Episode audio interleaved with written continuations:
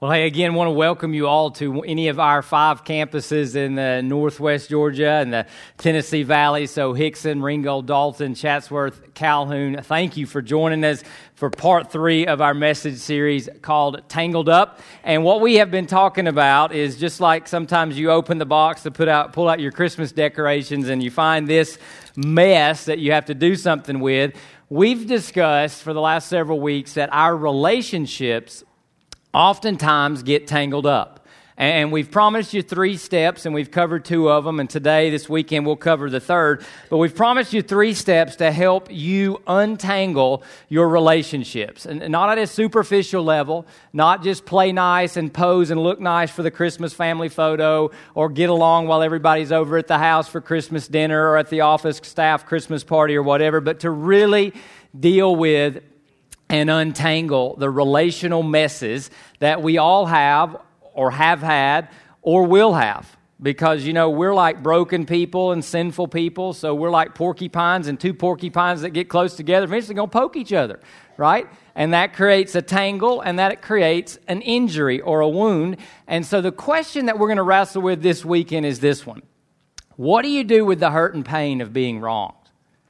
When, when you get wronged or you get hurt, somebody lets you down, somebody doesn't make play nice with you, whether that's your husband or your wife or your teenager or your boss or your next door neighbor, what do you do when someone hurts you? And hurt creates kind of like a tangle inside of us, right? And, and, and here's the thing, and let me speak to Christians just for a second, okay? Christ followers, we ought to be, and we'll make this clear in just a minute, but we ought to be the best in the world at dealing with this stuff. And oftentimes I find Christians are the worst in the world at dealing with it. Because we like play nice. We don't want to be offensive. Who are we to judge? What are we supposed to do? And, and we're going to talk about just a powerful concept for dealing with this in our step three uh, of, of Tangled Up. But just back to the question what do you do with the hurt, with the pain of being wrong? Here's what a lot of us do we just take it with us. We just carry it along, we nurse it, we rehearse it, we remember it, we don't do it. We just take it with us, and it just becomes part of who we are. And, and, and when we get reminded of it, or when we get an opportunity to bring it up and throw it in that person's face, or cause us to leave or abandon or whatever, that's just what we do. We just leave it and we nurse it, and, and it never gets better. And, and I just would say there has to be a better way. There has to be a better way. And part of the joy and the hope and the promise of Christmas is that God offers us a better way. And, and the pathway that we're going to go through today to get to that better way of dealing with those wounds and those pains and those hurts and those hangups that get created inside of us when relationships hurt us and, and wound us is to go through Jesus. And, there's a title, or actually a series of titles, and if you've ever been to or heard Handel's Messiah, you, you, you know this passage of Scripture. But there's a title or a series of titles given to Jesus uh, in Isaiah that's actually a prophecy several hundreds of years before the actual birth of Christ made about who this child would be and who he would become for the world and what his kingdom would be like. And so we're going to zero in on one of those titles and understand step three and understand how to untangle the tangle that happens when this happens. So if you have a Bible, you're welcome to turn, uh, turn it on, open it up, or you can, of course, follow along with me. We're in the prophetic book of Isaiah, chapter 9, verse 6. And here's the prophecy. For a child will be born for us, a son will be given to us, and the government will be on his shoulders. So we'll have, he'll have authority, he'll have power. He will be named Wonderful Counselor, and we could preach a whole sermon about that. Mighty God, Eternal Father. So interesting, he's talking here about the incarnation of God, that God will be born for us, but Jesus is God, so that's important to know. But the, the, the title that we want to zero in on is this title of royalty, but he's called a Prince of Peace. He's called a Prince of Peace. And it says that his dominion or his authority will be vast. So wherever God is ruling and wherever God is reigning, there will be a sense, a, a type of peace that we'll talk about. And, and that peace is kind of like the Hebrew word for shalom, where things are complete, where things are restored, where, where everybody's everything's just 100%. How you doing? Man, I'm 100%. It's all good. Uh, so a completeness, a wholeness, a peacefulness. And the dominion will be vast and the prosperity will never end. He'll reign over the throne of David and over his kingdom to establish and sustain it with justice and righteousness from now on and forever. And then we get this last little piece here, which is important the zeal or the intensity. God's intents, the intensity of the Lord of hosts or the Lord of armies will accomplish this. So God's committed to this kingdom. God's committed to his son becoming this prince of peace. And so we need to recall this and understand this that for tangled up relationships, Jesus is the Prince of Peace that for tangled up relationships, Jesus is the Prince of Peace. And our path to untangling these messes and our t- path to untangling these tangled up relationships goes through this word peace and goes through this understanding that Jesus is the Prince of Peace. So let's zoom way out and let's talk about this. And I, and I know we're all thinking about the guy in our office or the family member that we're not at peace with or, or where we've got an issue and everything, but let's zoom out and go through the, go to that person, go to that issue, go to that that tangle through God Himself as the Prince of Peace. So here's the deal and here's the situation, okay? You and I, as people created by God and created in the image of God, have rejected God. You, you and I have rebelled against God. That your greatest problem and my greatest problem is not who's in the White House. Your greatest problem and my greatest problem is not cancer or tornadoes or hurricanes or the stock market.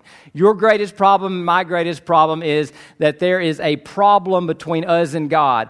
Bef- without Jesus, we're alienated from God. And that makes us susceptible and deserving of the justice of God, the wrath of God. That makes us eligible, that makes us worthy of being condemned, and God would be right and righteous to do that. That we have this separation, we're at war with God. Some of you don't think that way. You think I'm a good person and good God, good people go to a good place. But the fact of the matter is, there is enmity, there is hostility between us and God, unless our God is a prince of peace. And then God has a part of his nature is to do something to establish a dominion and establish a kingdom where you and I, rebels, hostile to God, against God, sinners against God, worthy and deserving of His justice, where God wants to figure out a way to be at peace with us. So God does something. And it starts with this Prince of Peace that pops into history about 2,000 years ago. So in Colossians 1, we get a theological explanation of what I just said that through him, that's Jesus, Prince of Peace, he came to reconcile, restore, come back to a shalom, a 100%, a peaceful existence, a relationship with you and I, to restore everything to himself. That's his kingdom, that's his dominion. Isaiah 9 prophesied about it. Whether things on earth or things in heaven, and here's our phrase by making peace through his blood. Not your blood, not my blood, not hit my death or your death, but through his death shed on the cross. Once you and I were alienated and hostile in our minds, expressed in our evil actions. That's what I mean. We're at war with God. You're like, I'm not at war with God. I'm a good person. I'm a religious person. If you do not have Christ in your life, you are at war with God. There's no peace between you and God. That's your greatest problem, my greatest problem, the world's greatest problem. And so he came, though, to be a prince of peace, to end the alienation, to end the hostility, to end the tangle between you and me and God. That's why he came. Prince of Peace. But now, after Christmas, after Easter, he has reconciled you by his physical body through his death. All right? So the Prince of Peace has made a way to have everlasting peace between former rebels, me and you, and God Almighty holy, just, yet loving and peacemaking God. All right? So the moment you and I would say to Christ, Become my king, become my savior. I want peace with you, God. I recognize I'm a rebel. I recognize I'm hopeless, help, helpless without you. Come and be my God. Then something happens to us. We get adopted into God's family we get placed under God's dominion. And what kind of dominion is that dominion? It's a prince, it's a, it's a prince of peace. It's a peaceful dominion. So before I move forward, you got to ask this question Are you at peace with God? If not, right now, there is an open invitation to every single person that knows they're not at peace with God, but sees Christ as the Prince of Peace, as the peacemaker, as the one who's made peace, made a path to reconciliation through the cross. And if that's resonating inside your heart and mind and soul, just give Christ the steering wheel of your life. Make him your king and savior. Enter into his family. Become his child. Become his son. Become his daughter. You know, we're here to help you take that step. We're here to walk with you, teach you how to grow, teach you how to know Christ. So, you, what you could do is just take this blue card somewhere that's near you and just let us know hey, this is my day that I am accepting Christ's death in my place, and I'm just giving him the steering wheel, making him Lord of my life. And we'll get in touch with you, and we'll help you take, help you move forward in, in what we call this. Being a Christian, the uh, only way to die, is the best way to live. And that's your invitation. But once you become part of the forever family of God. Once the tangle between you and God, me and God is resolved, look what now happens, okay? Go ahead, if we'll go to 1 John chapter 3. People conceived, and he uses birth analogy here, and we're in the message translation, which is not a literal one, not a great one, but it explains the point. People conceived and brought into life by God so that's the reconciliation, the coming to have peace with God. Don't make a practice of sin. How could they? Now, this is important. God's seed, God's nature is deep within them, making them who they are. So you become a son, a daughter of God. The, God, the divine seed becomes part of our nature. And we're called in 2 Corinthians 5 new creations in Christ. So here's the point if God is a Prince of Peace, if Christ is the Prince of Peace, and you take and I take his nature and that becomes who we are, then you and I become something. We become peacemakers. Blessed are the peacemakers, for they will be called sons of God. So, a sign evidence is that, you, uh, that God is in our lives, that God has operated in us to save us and redeem us, and in the hostility between us and God, is that we become peacemakers. Peacemakers. Now, listen, not peacekeepers, peacemakers. A peacekeeper is like this Hey, I know our family's terrible, but everybody looked great for the photo we're about to put on Facebook. Okay? You know, I, I know Christmas. I, I, know we're like all at each other's throats. I know we don't like each other, but it's the Christmas season. Let's just get along. And as soon as Christmas over, World War III resumes, right? So it's not peacekeeper, it's peacemaker. It's not sweep it under the rug and pretend. It's not just hide the tangle somewhere. It is a becoming a peacemaker. Okay? So this is the progression that we've been going on. Step one of ending our tangles is we go vertical before horizontal. We go to God with the issues. We, we get untangled between us and God, which affects our horizontal, uh, our relationships with other people. Last week, Alfred, our discipleship pastor, talked about hey, you got to go to the person you got to tangle with. After you go to God, you got to go to them and have a conversation. And part of that conversation and part of our posture to the person that has wounded us, hurt us, let us down is the posture of a peacemaker because that's who we are when we are under, under the dominion of the Prince of Peace. So then that takes us to step three, which is we become peacemakers, which we, means we now have an unconditional commitment to practice forgiveness.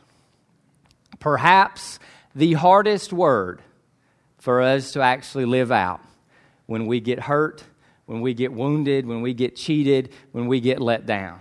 But that is the essential condition of being who we are. And who are we under the, in the dominion or the, under the kingdom of the Prince of Peace? We are peacemakers. And when I say a commitment to practice forgiveness, I mean giving it and asking for it. So when you create the tangle, you go make peace by asking for forgiveness and having a commitment not to do the same thing that caused the tangle in the first place. When I say we have a commitment to giving forgiveness, that means you have pre decided in your heart that when you are wronged, when you are sinned against, your extension back to the person, your response back to the person will be to give forgiveness. Let's give you a definition. Definition of forgiveness is this is our decision, our choice to pardon people for their offense and then not to be repaid. That's what we're saying. We'll pardon, and we don't want to, we don't, you don't owe me anything. You don't have to repay me. That's part of being a peacemaker. And then the results. How do you know if you've actually forgiven someone? How do you know that you've crossed the line? Because you can say it, but what's really going on when we've done forgiveness? It's the same as what God has done for you in Christ. The moment you and I give Christ the steering wheel of our lives, the moment we say yes to being adopted into God's family, the moment we place ourselves under the dominion of the Prince of Peace, God's posture toward us changes. He no longer has to offer, he no longer would give us wrath because that went to Christ on the cross. Instead, he wants to do something. He wants to bless, work for our good in all things, and honor us as sons and daughters and heirs of the kingdom. So when we forgive someone as God has forgiven us, the results of that forgiveness are that we now have a desire for their good and a decision that we are going to seek to honor that person. We are now 100%, we have shalom with them. So I'll stop. Is there anybody in your life right now that if I knew their name and said their name, you would want less than their good, and you would find it very, very hard to honor them. Whatever name that is, you have a peacemaking responsibility, and you have to get to forgiveness. Because that's who you are if you're under the kingdom of King Jesus, Prince of peace. So, how do we start to practice that commitment? How do we start to live that out? how do we start to move forward and untangle the tangle with step three?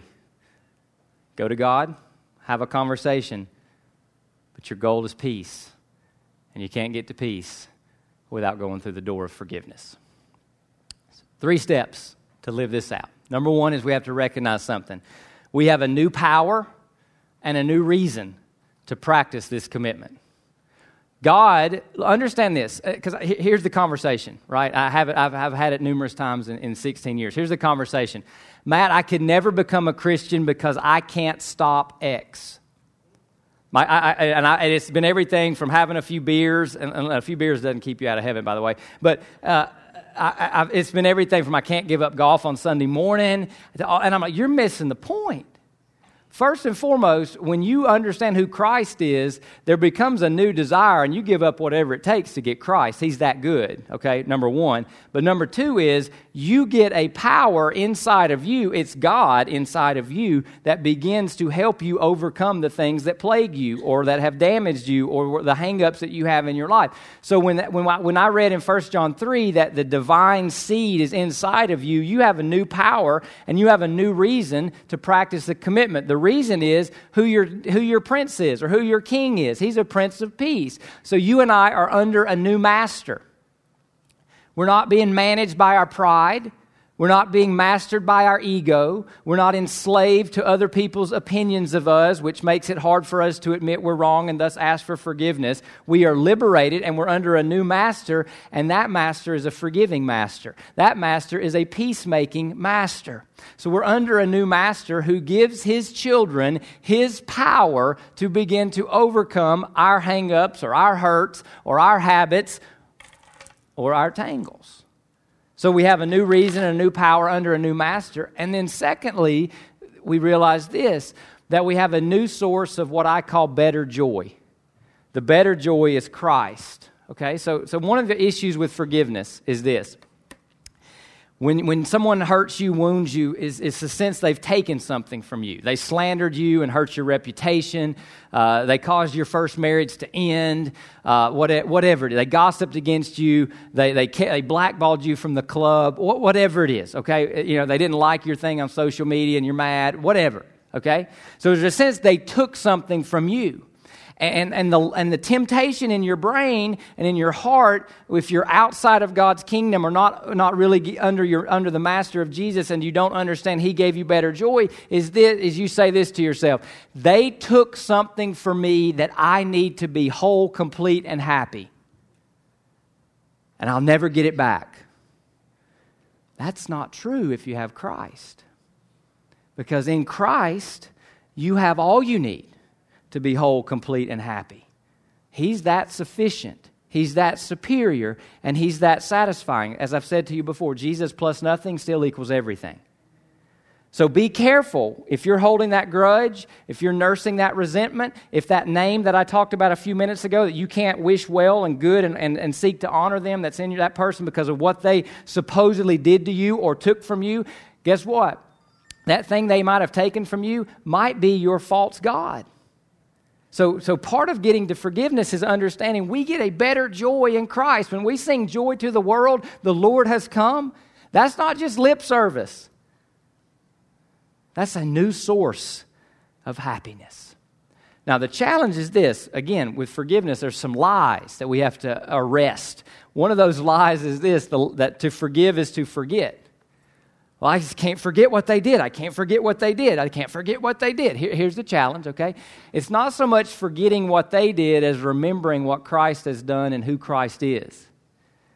And, and so, what we do, though, is this we rehearse what they did. And we look at, and that's all we're looking at. And it's like, I can't believe, I can't believe it. And it just like keeps picking the scab, keeps picking the scab. And, and so the truth is this the key, to, the key to forgiveness is not to think you have to forget what they did. You just, instead of rehearsing what they did, you have to rehearse the gospel more. You have to rehearse the gospel more. So your memory you assign a weight to it. Here's what I mean what weighs more? What they did for you or who Christ is to you? What they did to you, I can't forget it, or what Christ is to you. This is why Paul says this bear with one another. We're sinful people. Forgive one another if anyone has a grievance against another. Just as the Lord has forgiven you, so you are also to forgive. So, what's he saying? The forgiveness we have in Christ weighs more than what they did. And we rehearse the gospel. And we see them not we see them not through the lens of what they did to us. We see them through the lens of who Christ is for us. And who is He? He's our Prince of Peace. Prince of Peace. Second step to living out this commitment is this that the path of following Jesus involves a constant dying and crucifixion. Again, I know that's not popular for me to stand up here and say that, and we're, eh, you know, we're like inoculated in this era of self help and just make me feel good, Pastor, and then I'll leave and everybody will be good. I don't want to lie to you. Following Jesus involves dying to some things. And it's important that you hear what I mean because forgiveness always requires a death require the death of Jesus, but it doesn't require you and I to get up on a cross, but it might require this a death to my pride, a death to revenge, a death to being right. It may require a death to that. And so when we pick up our cross and follow Christ, we have to die to some things in order to be a peacemaker. We have to die to some things in order to extend forgiveness. Jesus did and his nature lives in us, and he is what? A prince of peace. So it requires that we die to some things. It means you can't bring it up again, even when it would win you sympathy. It means you can't play the victim card, throw a pity party, and invite yourself and everyone else to it. You have to die to those things, but you've gotten something better. You've gotten Christ. Now, the, the, the lie that hampers this commitment is this I just don't feel it. I, I don't feel like forgiving. No one really feels like dying either. Christ in Gethsemane, Father, I don't want to do it. But I have made a commitment, Lord, Father, to do your will over what I feel like doing. So the overcoming truth is this in your life, my life, choices have to lead, feelings have to follow. Choices have to lead and feelings have to follow. So when you enter into the dominion, when you come into the family of the Prince of Peace, you are part of learning what it means to be a student, a child of God, is that you are saying, God, I have, I've got to have a commitment to learn how to forgive.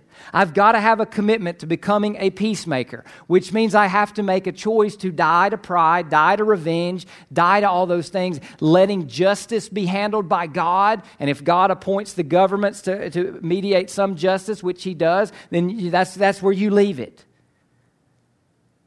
We die to being right, dying to be die to I got to play the victim card and tell everybody tell everybody what happened to me 35 years ago at the Christmas party. Here's my tangle. Die to that. So choices lead. And if you have had that moment in your life of surrender, like I invited several of you to do and let us know about on the card, if you've had that moment, then you've made a choice You've made a choice to learn from Christ and give Him the steering wheel of your life, not just get a ticket to heaven from Him. And giving Him the steering wheel of your life, part of that means, God, I'm going to make me a peacemaker. God, I got to be a, I got to forgive others just as you've forgiven me. And let those choices and that commitment to Him lead and feelings follow. Third step of honoring, practicing, living out this commitment is this. Understand this that faithfulness to Jesus involves taking responsibility for peacemaking. Taking responsibility for peacemaking. Now, here's where we get hung up, okay? When we, when we talk about forgiveness and dealing with tangles, here's where we get hung up. We start thinking about what they need to do. So I want to make a distinction in everybody's heart and everybody's mind. There's what's my responsibility and what their responsibility is. Okay? My responsibility is to forgive or to ask for forgiveness. Excuse me. My responsibility is to move, have the go vertical, have the conversation, and act as a peacemaker who is committed to giving and asking for forgiveness. Their response is not my responsibility. The fact that they haven't apologized to you is not my responsibility. The fact that they're still doing it and there's you know, all that kind of stuff's going on, that's not my responsibility. I am still under the command of the Prince of Peace, with the Prince of Peace's nature inside of me, I am still responsible for being a peacemaker. Now, what if they don't apologize? What if they don't accept my, my apology? You go to Romans 12, 18. If possible, it's not, not everybody wants to be at peace. Let that be their deal between them and the Lord, not yours. Your responsibility versus theirs, mine versus theirs. If possible, as far as it depends upon you, live at peace with everyone. If possible, as far as it depends upon you, live at peace with everyone. Not everybody wants to be at peace, but as far as it depends upon you, you live at peace with everyone. You do your part. You do your part to get to 100%. You do your part to be a peacemaker. Now, what if they what if they don't do it, or what if they don't accept my apology, or what if they don't forgive me, or what if what if um, they, they're not sorry for what they did? What if they don't even know what they did? You still go to forgiveness. What if they keep doing it? Then you go into one of two categories. What if, Matt, are you saying I, I got to just keep forgiving him or forgiving her and they keep doing it, they keep doing it? You go to one of two places. You go to what Scripture would call enemy love. You love your enemy. Turn the other cheek. Enemy love. It's, or another way to say that is one sided forgiveness. One sided forgiveness. Okay? One sided forgiveness. Or if it's a Christ follower, you go to church discipline. You go to church discipline. Do we do that at Rockbridge? Oh, yeah. If we know about it, we deal with it. And church discipline is basically a three step process face to face, one on one, face to face with a witness or leadership. And then three, take it to the church. Our elders, our staff pastors get involved. And if there's no repentance, then people are asked to leave the church. Well, that's judgment. The Bible says judgment starts in the house of God. In the house of God. So if we are claiming to be under the authority of Jesus and we're not peacemakers, willing to give and ask for forgiveness, then the Bible says we're not, we're not acting as Christ followers and we may not be one. And so if you're not a Christ follower, you're not in the church. And then we go to showing people the grace of God in the gospel. And that's the process. So if as far as it depends upon you, live at peace with everyone. As far as it depends upon you, live at peace with everyone. And let me say this two things. Number one is this you punish yourself when you don't forgive other people. You pay a price price of bitterness, price of anger, price of just walking around with this edge and this tension. So, so let me read this quote from Anne Lamott Unforgiveness, unforgiveness is like drinking, drink, you drinking poison and then hoping the other person dies. So, forgiveness is also cathartic and therapeutic and healing for you, bringing shalom and peace back into your soul when you release them and forgive them. There's a, there's a, there's a great story that comes out of uh, Nazi Germany, a lady named Corrie ten who was a Christian in, in Nazi concentration camps, and several of the, of the prison guards were uh, awful, awful to the women prisoners. So a few years after the war, she survived the concentration camps. A few years after the war, she's in Germany, and she's talking, preaching, teaching on the subject of forgiveness. And as she's giving the sermon, an old man steps forward. And she looked at him and she knew instantly it was one of the guards that had done some bad things to her. And as he stepped forward, he extended his hand and he told her he'd become a Christian after the war had ended. And he looked at her and he said, Do you forgive me? Here's what she said I had to take the man's hand. I knew that. The message that God forgives has a prior condition that we forgive those who have injured us. I told myself this I can lift my hand, I can do that much. Jesus, you supply the feeling. And as I reached out my hand, an incredible thing took place. The current started in my shoulder, raced down my arm, sprang into our joined hands, and then this healing warmth seemed to flood my whole being, being, bringing tears to my eyes. I forgive you, brother, I cried with all my heart. And for a long moment, we grasped each other's hands, the former guard and the former prisoner. I had never known God's love so intensely as I did them. See, there's another lie that we sometimes hold on to which prevents forgiveness. And the lie is this well, I can't let them off the hook. I'd be condoning them. I'd be condoning what they did. So, the overcoming truth of that is this stay in your lane. What is your responsibility? Our responsibility is not to pay anybody back, okay? Sin gets paid back in two places hell or cross. In hell or on Jesus on the cross. My sin, if I'm a Christ follower, is taken care of on the cross. Their sin, if they're a Christ follower, the prison guard's sin of what he did to Corrie ten while in the Nazi concentration camps, the moment he became a child of the Prince of Peace, his sin went to Christ. So stay in our lane. God will handle sin. Their response, not our responsibility, but our responsibility is to be a peacemaker.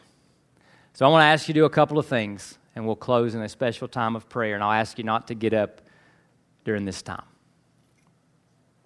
I want to ask you to pre decide that you will give and ask for forgiveness. So, how would you complete this sentence? I choose to forgive someone's name, someone's offense, someone's wrong. Notice I didn't use the word feel, but I choose to forgive. How would you complete that? Second one, I will ask for forgiveness from whose name? For what you did. And then as a peacemaker, you have to go first. Why do I have to go first? I'm not sure they're going to accept my apology. I'm not sure. Because Jesus did.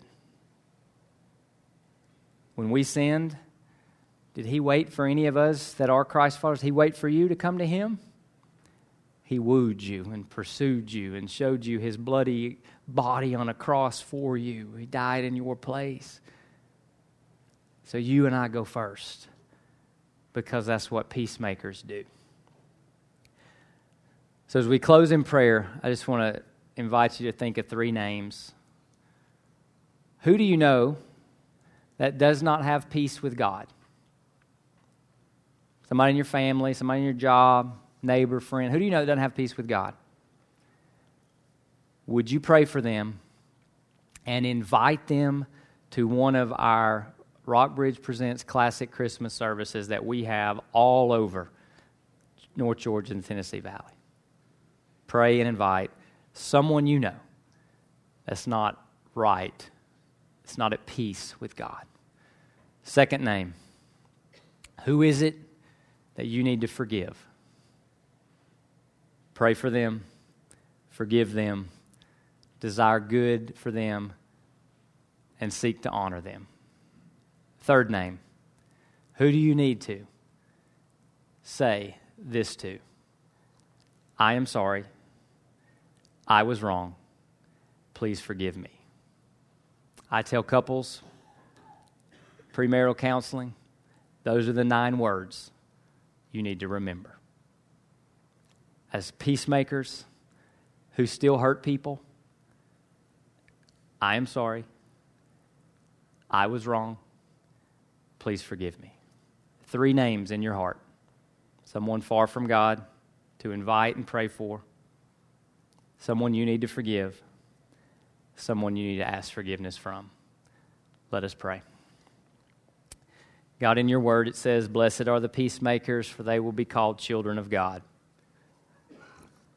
First, Father, I pray for anybody in this room that's not at peace with you, that right now in their heart of hearts, in their soul, they would say yes to Jesus as their Prince of Peace, as their Savior, as their King.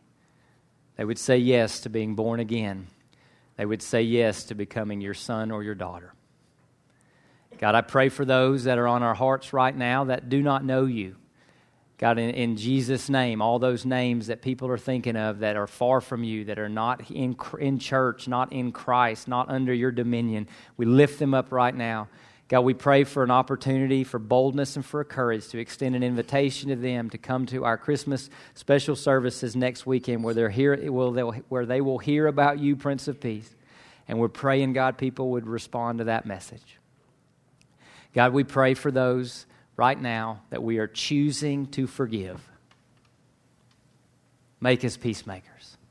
God, we're praying right now for those we've hurt and injured that we need to go to have that conversation saying, I am sorry, I was wrong, please forgive me. God, I pray for your power, your resurrection, new life, your power to overcome us, overwhelm us, and to move us to be peacemakers. For blessed are the peacemakers, for they shall be called children of God. King Jesus, it is in your mighty name we pray. You, our Prince of Peace. Amen.